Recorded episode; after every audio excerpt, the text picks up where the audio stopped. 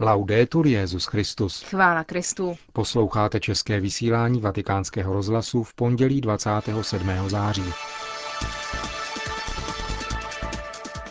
Benedikt XVI. přijal dnes na audienci církevní a občanské představitele Castel Gandolfa v souvislosti s chystaným ukončením svého pobytu v této letní papežské rezidenci. Benedikt XVI. zaslal poselství účastníkům Světového kongresu o pastoraci na poutních místech a svatyních, který se koná v Santiago de Compostela. V Ugandě nastal boom kněžských povolání. To a mnohé další uslyšíte v našem dnešním spravodajském pořadu, kterým vás provázejí Markéta Šindelářová a Milan Glázer.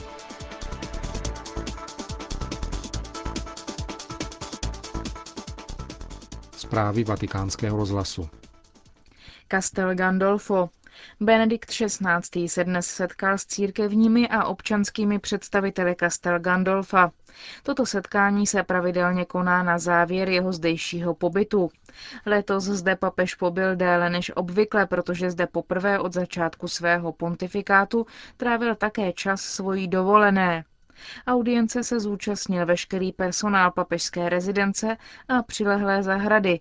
Přítomni byli biskup diecéze Albáno, Monsignor Semeraro, místní farář a představitelé několika různých mužských i ženských řeholních komunit působících ve městě. Z občanských představitelů pak starosta a městské zastupitelstvo a zástupci různých bezpečnostních a vojenských složek Italské republiky. Benedikt XVI. jednotlivě všem poděkoval za jejich nasazení a práci, díky níž se mohl takřka tři měsíce těšit ze zdejšího plodného a klidného pobytu. Ve své promluvě připomněl také postavu svatého Vincence z Paul, jehož liturgická památka připadá na dnešek, kdy uplynulo 350 let od jeho smrti. Tento apoštol Charity, tak drahý křesťanskému lidu a známý zejména prostřednictvím řeholní kongregace sester, kterou založil, byl prohlášen papežem Lvem XIII. za univerzálního patrona všech charitativních děl na celém světě. Svou neúnavnou apoštolskou činností tak přispěl k tomu, že se evangelium stalo zářivějším majákem naděje a lásky pro člověka jeho doby, zejména pro chudé na těle i na duchu. Jeho vynikající příklad a přímluva kéž vzbuzuje ve vašich společenstvích a v každém z vás nové vzepětí solidarity, aby tak snahy každého z vás přispívaly k vytváření obecného blaha.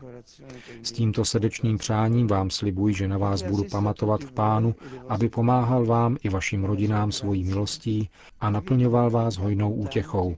Ještě jednou vám děkuji, drazí přátelé, a ze srdce vám žehnám. vi benedico. Končil Benedikt XVI. svou promluvu při setkání na rozloučenou s představiteli občanského a církevního života ve městě Castel Gandolfo. Vatikán Santiago de Compostela.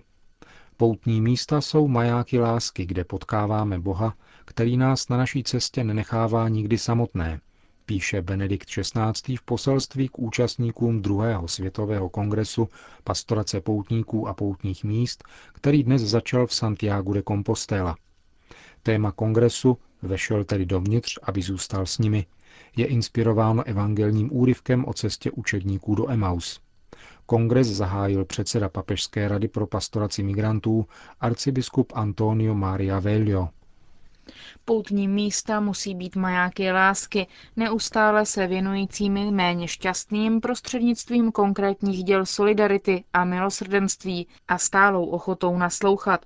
K tomu povzbudil svatý otec ve svém poselství a prozradil také, že od počátku svého pontifikátu chtěl svoji službu žít jako poutník, který prochází cesty světa s nadějí a prostotou. Při této pouti chce nést na rtech a v srdci spásné poselství Krista vzkříšeného a utvrzovat ve víře bratry.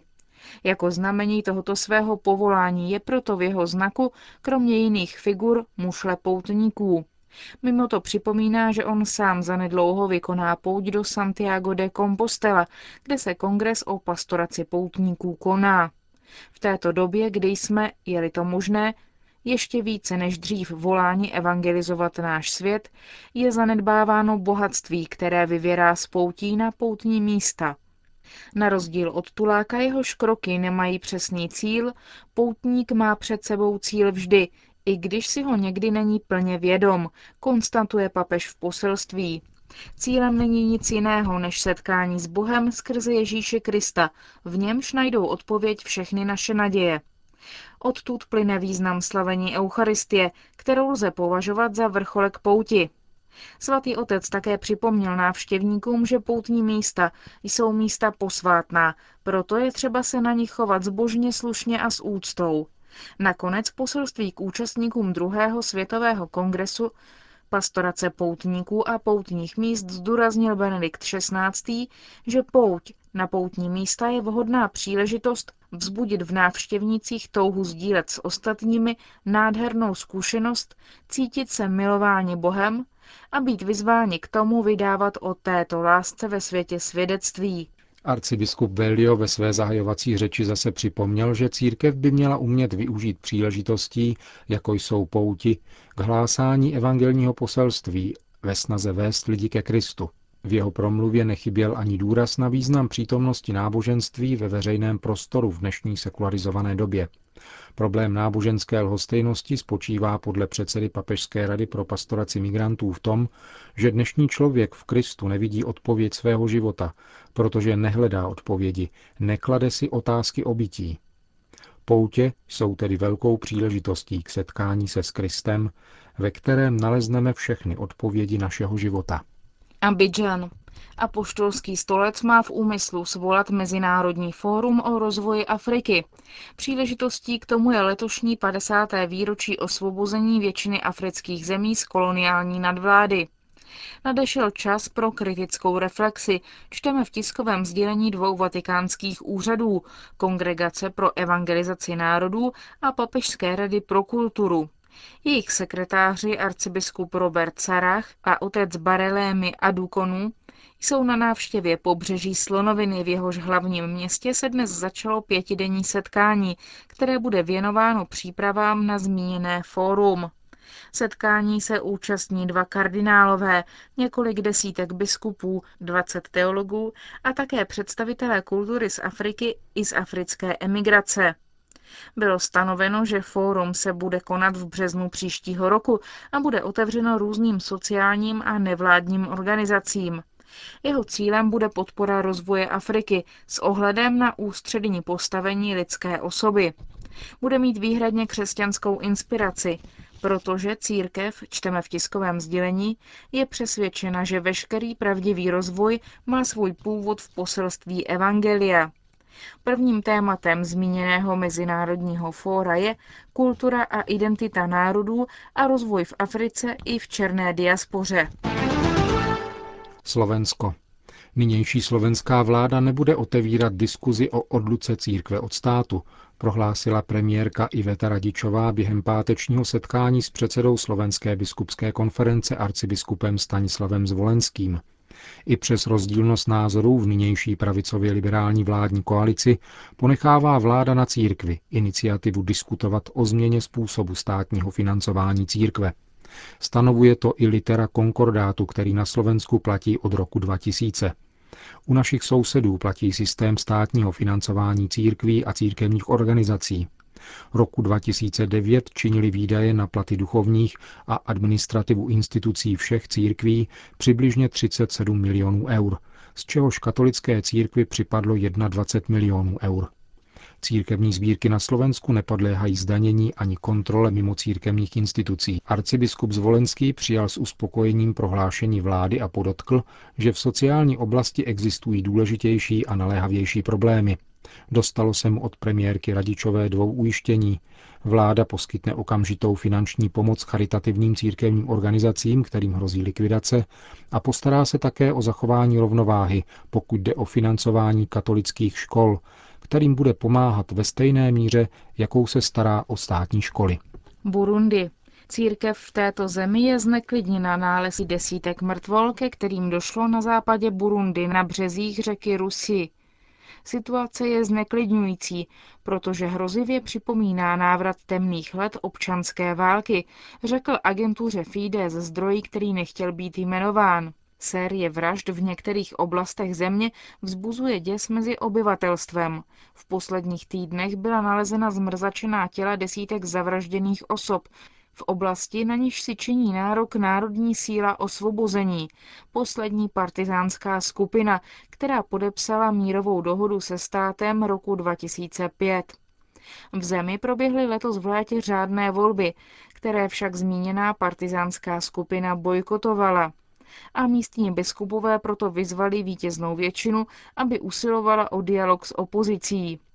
Bývalý velitel partizánské skupiny Agaton Rvasa se obrátil na generálního sekretáře OSN s žádostí o pomoc, aby se předešlo nové občanské válce. Uganda. Katolické semináře v Ugandě praskají ve švech. Na kněžství se tam nyní připravuje 1130 seminaristů. Čtyři formační střediska, které v Ugandě existují, nestačí pojmout všechny – z nezbytí proto musí bydlet v pokojích až po sedmi osobách. Počet povolání roste z roku na rok. I přes tento boom kněžských povolání však Uganda stále ještě nemá dostačující počet kněží. Na jednoho kněze tam nyní připadá 7 tisíc věřících. Pro srovnání, v České republice je to něco přes 5 tisíc obyvatel a přibližně půl druhého tisíce katolíků na jednoho kněze. V Ugandě navíc katolíků stále přibývá, za rok průměrně o 400 tisíc. Ke katolické církvi se dnes hlásí téměř 13 milionů lidí. Jsou vystaveni silnému tlaku sekt a evangelikálních skupin, které mezi katolíky verbují své nové členy. Nejdůležitějším problémem jsou však pro církev v Ugandě barbarské zvyky, při kterých jsou v místních náboženských obřadech přinášeny lidské oběti, nejčastěji unesené děti. Gruzie. Publikace přání moskevského patriarchy Kirila národu Jižní Osetie u příležitosti dvoustého výročí nezávislosti vyvolal roztržku uvnitř pravoslavné církve. Gruzínský patriarcha Ilja II. zaslal proto list patriarchovi ruské pravoslavné církve. Informace o dopise patriarchy Kirila představitelům Jižní Osetie se objevily na internetové straně státního informačního úřadu Jižní Osetie. Lze se tam dočíst, že na oslavách zmíněného výročí nezávislosti přečetl blahopřejný dopis moskevského patriarchieho delegát otec Sergej. V médiích se objevila informace o vašem blahopřejném dopise šéfovi samozvané vlády Republiky Jižní Osetie, píše gruzínský patriarcha Ilja II. Vyvolalo to velmi negativní reakci mezi věřícími i v celé gruzínské společnosti. Váš krok je velmi smutný a zcela nepochopitelný, píše dále gruzínský patriarcha, neboť tím vlastně uznáváte separatistický režim stanovený násilně a protiprávně na území, které odedávna patřilo ke Gruzii, což uznává celý svět, píše patriarcha Ilja II. moskevskému patriarchovi. Gruzínský patriarcha dále připomíná moskevskému patriarchovi svou starost o zachování kanonických hranic Gruzie a gruzínského pravoslaví. Patriarcha Ilja II. podotýká, že církev by neměla podléhat vlivu politiků a politických procesů. Doufáme, končil svůj list moskevskému patriarchovi, že na příště budete stát na straně spravedlnosti, což napomůže rozvoji dobrých sousedských vztahů mezi našimi státy. Bejrút. V pátek a v sobotu se v sídle arménského katolického patriarchátu konal meeting o sdělovacích prostředcích. Zahájil ho arménský patriarcha Kilikie Bedros 19. Tarmúny. Meeting proběhl formou kulatého stolu a účastnilo se ho 40 novinářů z Libanonu, Sýrie a Itálie. Patriarcha Tarmouny ve své úvodní řeči zdůraznil, že poslání sdělovacích prostředků spočívá v předávání pravdy. Stojí za to budovat tam, kde ostatní ničí, čistit tam, kde jiní špiní, osvětlovat tam, kde jiní matou, řekl patriarcha.